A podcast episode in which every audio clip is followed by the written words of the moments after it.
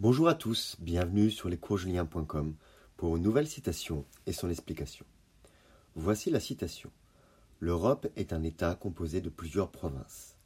Elle est de Montesquieu.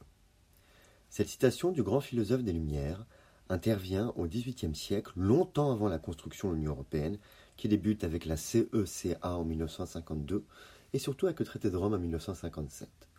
Elle nous permet de comprendre que l'idée européenne n'est pas neuve. Déjà au XVIIIe siècle, les points communs des pays européens apparaissent. Le présent de vérité générale employé par Montesquieu n'admet donc pas de contradiction. Les différentes provinces constituent à l'évidence les différents pays ou royaumes de l'époque. Il pose une vision moderne de l'Europe, petit continent, territoire exigu et pourtant morcelé en une grande quantité d'États, encore plus qu'aujourd'hui au XVIIIe siècle. Ici, en parlant de provinces, Montesquieu peut être considéré comme un grand ancêtre des fédéralistes qui prônent un gouvernement européen et des conseils nationaux dans les pays, comme aux États-Unis avec l'État fédéral à Washington et les gouverneurs dans les 50 États fédérés. Le constat de Montesquieu n'est cependant toujours pas d'actualité. Si l'Union européenne regroupe 27 pays européens, elle n'en est pas encore un stade d'État. L'Europe actuelle reste une Europe des nations et non une Europe des provinces. L'Europe est un État composé de plusieurs provinces.